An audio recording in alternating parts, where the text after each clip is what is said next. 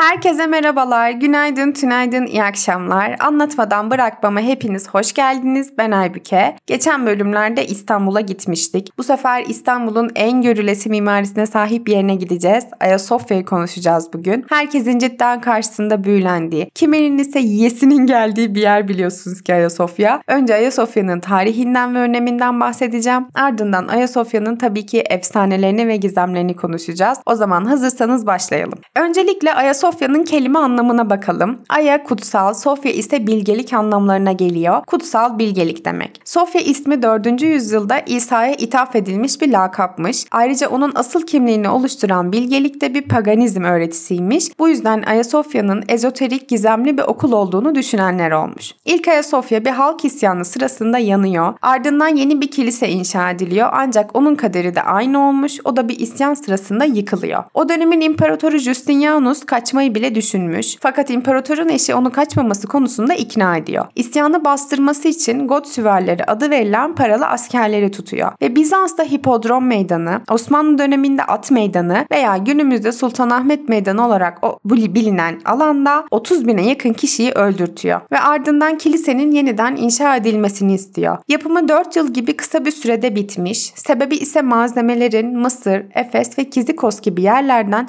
hazır olarak getirilmesiymiş.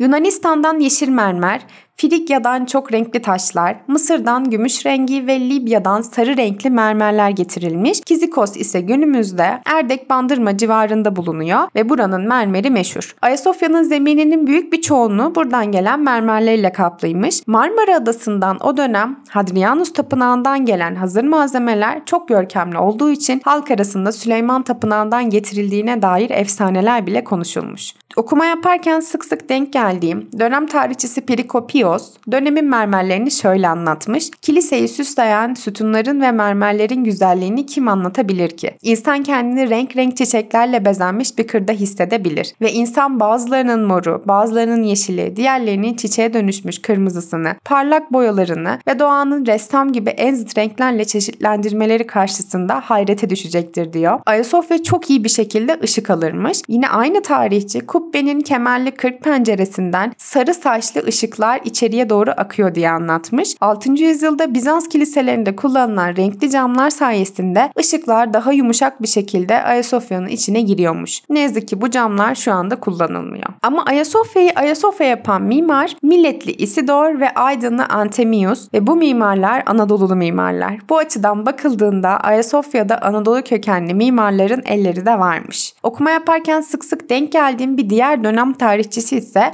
Ayasofya hakkında fazlasıyla bilgili ve Ayasofya'nın açılışının olduğu gün İmparatorun Kudüs'te bulunan Süleyman Mabedi'ne atıfta bulunarak ''Ey Süleyman seni geçtim'' dediğini söylüyor. Neyse ki ''Ey Süleyman sen kimsin ya?'' dememiş. Ayasofya'nın yeri de çok önemli. Ayasofya inşa edilmeden önce orada önemli bir pagan tapınağı varmış. Anna Tanrıça Tapınağı ardından sonrasında inşa edilen Artemis Tapınağı. Yani Roma İmparatorluğu'nun gizli dini Mitra'nın izlerine burada rastlamak mümkün. Zaten biliyorsunuz ki İstanbul gizemlerle dolu. Bu yüzden Topkapı ve Sultanahmet Camii Cami de bu tepelerin üzerine kurulmuş. Tıpkı Roma gibi yedi tepe üzerine kurulu, kutsanmış özel bir şehir olduğu söylenmiş. Ayasofya aslında bir kilise olarak inşa edilse de birçok pagan sembolünü içinde barındırıyor. Hristiyanlık dışı dinlere paganizm dendiğini geçen bölümlerde anlatmıştım. Hristiyanlık paganizmi yok etmeye çalışan bir din olsa da pagan sembolleri ve paganizm Hristiyanlığın içine sızmış ve çağlar boyunca beraber yaşamışlar. Bu semboller Ayasofya'nın içine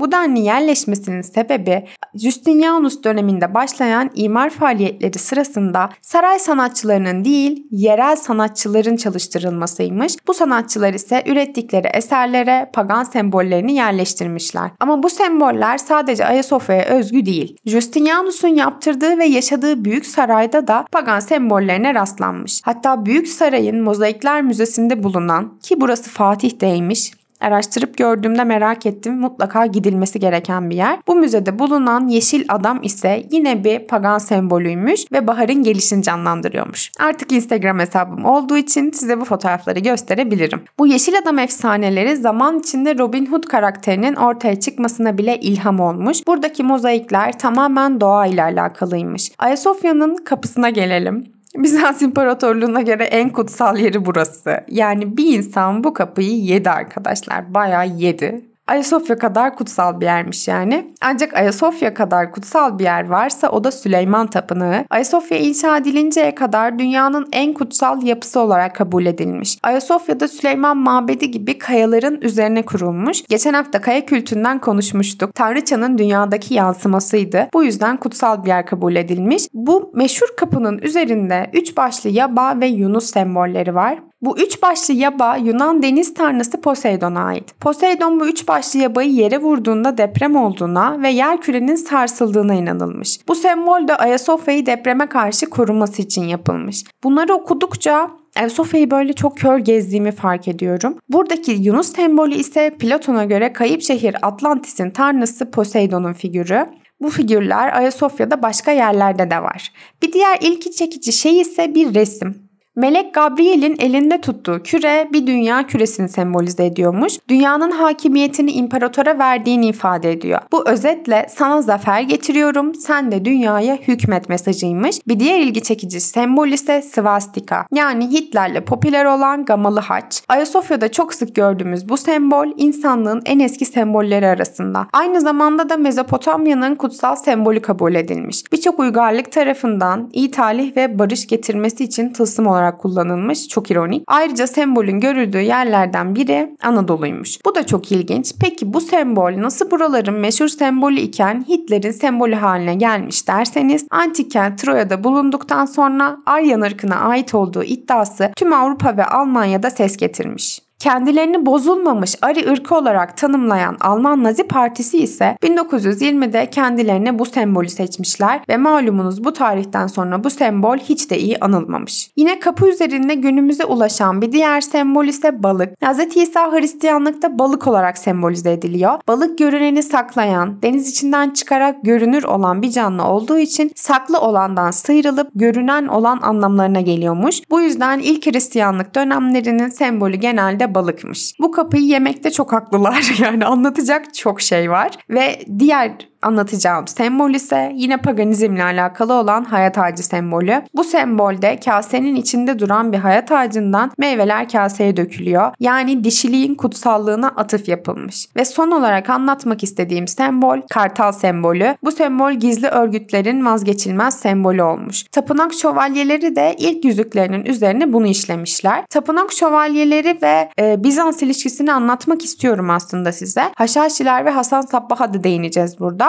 Bu figür o zamanlardan kalma figür. Hatta tapınakçılardan kalan bir diğer sembol ise zambak. Zambak da Fransa krallığına ait bir sembol. Ayasofya'da sıkça görülen bir diğer sembol el figürü. Paganizmde tanrıç anlamına geldiği için burada Hazreti Meryem'e adanmış. Üzerinde el işareti olan bu sütun bir başka kiliseden getirilen bir kutsal emanetmiş ve kutsallık kazanması açısından Ayasofya'ya koyulmuş. Burada eski Mısır inanışlarındaki tanrıça figürü ile Hazreti Meryem ve çocuk İsa ikonografisi ikonografisi arasında benzerlikler var. Eski Mısır'da Horus'un annesi Isis'le birlikte gösterildiği sembolün aynısı canlandırılmış. Bu da Mısır'dan Hristiyan ikonografisine geçmiş bir resimmiş. Ayasofya'nın şu an hala koruma altında olduğunu söyleyenler var. Bu efsanelere ait bilgiler ise Fatih Sultan Mehmet zamanında Bizans kaynaklarından yapılan çeviriler. Ayasofya'nın yapımına zaten kutsal bir şekilde başlanmış. Efsaneye göre Justinianus hiçbir mimari projeyi beğenmiyor. Bir gün bir dini tören sırasında elinde tuttuğu kutsal ekmek bir arı tarafından kapılıyor ve herkes arıyı aramaya başlıyor. Efsane demiştim. Ben de kafamda canlandırınca güldüm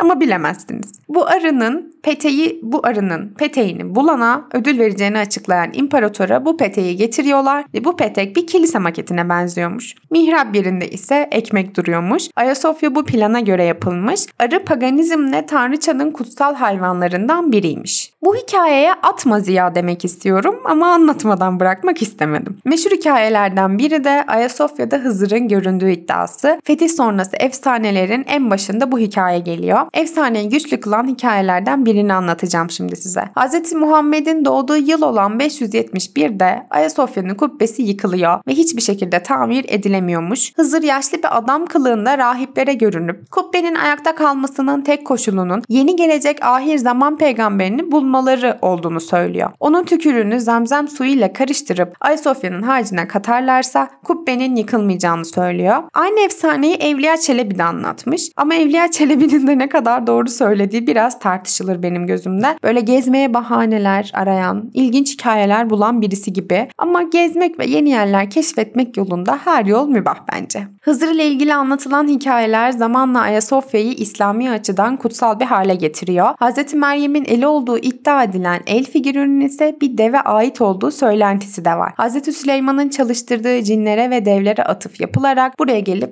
iz bıraktıklarına inanılmış. Şimdi ise biraz da Bizans efsanelerinden bahsedelim. Aziz Georgias adında keramet sahibi önemli bir Hristiyan azizi elleriyle hastalıklara şifa oluyormuş. Ayasofya'nın yapımı bittiğinde Aziz bu şifasını bu sütunun üzerine aktarıyor. O günden sonra ellerini sütuna süren kişiler hastalıklarının geçtiğine inanmış. Bunu yaptım. Tabii ki detaylarını bilmeden ve Ayasofya henüz müzeyken. Bu Osmanlı döneminde de devam etmiş. Orada iki rekat namaz kılan kişiler avuçlarını bu bakır plakaya bastırır ve yüzlerine sürermiş. Bunu üç kez tekrarlamaları halinde hastalıklara derman olacağı anlamına gelirmiş. Günümüzde ise terleyen direkteki deliğe parmağını sokarak elini dairenin çevresinde döndürenlerin dileklerinin gerçekleşeceğine inanılıyormuş. Bilin bakalım bunu da kim yaptı? Nerede batıllık orada ben. Bunu da yaptım tabii ki. Bu inanca göre Hızır'ın mabedi parmakları ile kıbleye döndürmesi inancından doğmuş. Ve belki de Ayasofya'nın en ilginç özelliklerinden biri Ayasofya'nın dehlizlerinden bahsedeceğim. Dan Brown'un Cehennem adlı kitabında dünyaya tanıttığı Göksel Gülensoy'dan bahsedeceğim. Hatta Göksel Bey beni arasaydı romanın sonu farklı olurdu diye röportaj bile vermiş. En başta ilginç geliyordu. Sonradan gerçeklik payının olması beni içine çekti diye anlatmış. En meşhur efsanelerden biri de Ayasofya'dan başlayıp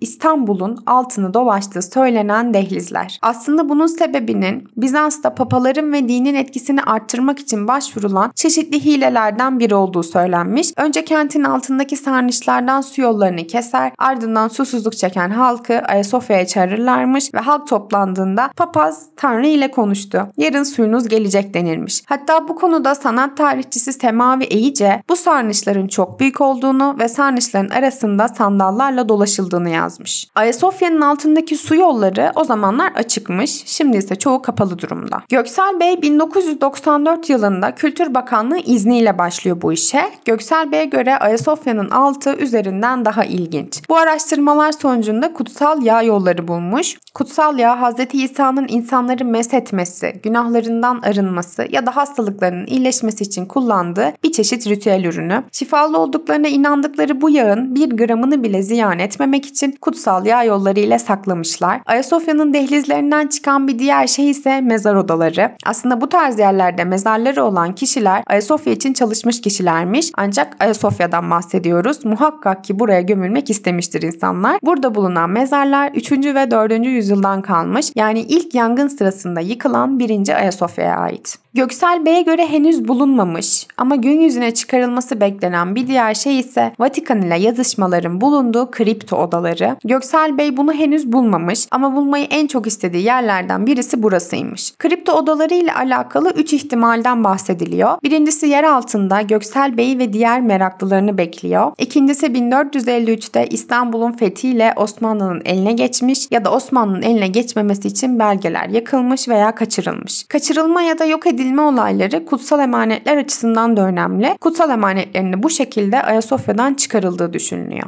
Peki bu dehlizler nerelere kadar uzanıyor? Yani söylenildiği gibi Ayasofya'nın altında bütün İstanbul'u dolaştığı söylenen dehlizler var mı? Elimizde olan bilgilere göre imparatorun yaşadığı büyük saraya yani az önce anlattığım mozaikleriyle meşhur saraya geçiş var. O isyanın bastırıldığı meşhur hipodrom meydanına bir geçiş olduğu da biliniyor. Aynı Roma'daki gibi gladyatör savaşlarının gerçekleştiği hipodrom Meydanı, günümüzdeki Sultanahmet Meydanı olarak bilinen yerde gladyatör odaları da bulunmuş. Hatta bu savaşçıların dört rengi varmış. Yani bunlar dört takımmış. Kırmızı, mavi, yeşil ve beyaz. Son dönemlerde bilinen mavi ve yeşil takımlarmış. Bunlara Nika deniliyormuş ve isyanlar sırasında etkili gruplardan olmuşlar. Dönemin imparatoru Justinianus'un bir anda Hipodrom Meydanı'nda, bir anda Büyük Saray'da ya da bir anda Ayasofya'da olmasının sebebi olağanüstü güçleri olduğu değil, dehlizlermiş. Biz Bizans döneminde bu tünellerin ve dehlizlerin çıkışlarının yapılmasına dikkat edilmiş çünkü bunların hayati önemi varmış. Yakın tarihimizde ise dehlizlerde bulunan önemli şeylerden biri su mataraları. Sualtı dalgıçlarının bulduğu su mataraları 1917'de kullanılmış İngiliz askerlerine ait su mataralarıymış. Ortodokslarda kutsal olarak kabul edilen su askerler için de önemli bir inanç meselesi olmuş ki su yollarındaki balçıkların kuruması halinde kutsal emanetlerden ya da tarihi eser sayılabilecek çok fazla şeyin çıkacağı düşünülüyormuş. Bu dönem aralığında tabii ki İstanbul ve Ayasofya Haçlı ordusu tarafından yağmalanıyor ancak bunu başka bir bölümde konuşmak istiyorum. Çünkü öyle gözüktüğü gibi baya böyle e, basit bir durum değil. Baya karmaşık bir durum. Bu yüzden bunu başka bir bölümde konuşalım. Şimdi tarihsel olarak Fatih Sultan Mehmet dönemine kadar Ayasofya ve sırları bu şekilde. Az önce Hızır'dan bahsederken anlattığım gibi fetihle beraber İslami açıdan önemli olmuş bir şey. Zaten daha fethedilmeden önce bile fetheden kumandanla alakalı hadisler bile var. Tabii ki bu süreçte Bizans da koruma altında olduğuna inanıyor. Ancak olumsuz şeyler olmuş Bizans tarafından. Dönem tarihçisi şöyle bir hikaye anlatıyor. Tanrıların kendilerine yardım etmesi için ellerinde Hazreti Meryem heykelciyle dolaşırken hiçbir sebep yokken yere düşen ikonanın halkta bir moral bozukluğu oluşturduğunu söylemiş. Hatta bu olaydan sonra çok yağmur yağdığını ve sabahında İstanbul'da yoğun bir sis tabakası olduğunu söylüyor. Tabi o dönem bu olaylar biraz daha abartılmış. Hristiyanlık inancında Tanrı bulut ilişkisi üzerine bu umutsuzluğa kapılıyor insanlar. Tanrı bulutla gelir ve bulutla gider inancı var. Bu da Tanrı'nın kentteki insanlara yardım etmeyeceği ve onlara yüzünü çevireceği anlamına geliyor. Ve son olarak Fatih'ten bahsedecek olursak. Zekası ve entelektüel seviyesi belki de en yüksek olan devlet adamlarından biri. Kutsal emanetlere ve ezoterik olaylara ilgisi olduğu da biliniyormuş. Fatih'in hocası olan Molla Ayaz'ın da ezoterik bir kişiliği olduğu, bu tarz konularda çok bilgili olduğu ve bu bilgilerini Fatih'e aktardığı biliniyor. Hatta İstanbul'un Tılsımları bölümünde Evliya Çelebi'nin anlattığı Limne adasından çıkan çamuru anlatmıştım. 1455'te ve 1467'de olan veba salgınında Limne adasından sadece oraya mahsus bir toprak türü olduğu ve söylenenlere göre mühürlü toprak olarak bilinen bu toprağın vebanın şifası olarak görüldüğü söylenmiş. Fatih ise bunu araştırıp bulmaları için birilerini gönderiyor. O da bu tarz gizemlere inanıyormuş. Bugün sizinle Ayasofya'yı ve gizemlerini konuştuk. Ayasofya'yı gezenler bana fotoğraf göndermeyi unutmasınlar. Siz geç dinleyeceksiniz ama 19 Mayıs Gençlik ve Spor Bayramımız kutlu olsun. Anlatmadan bırakmam bitti. Herkese selamlar, sevgiler. Bir sonraki bölümde görüşene kadar kendinize çok iyi bakın.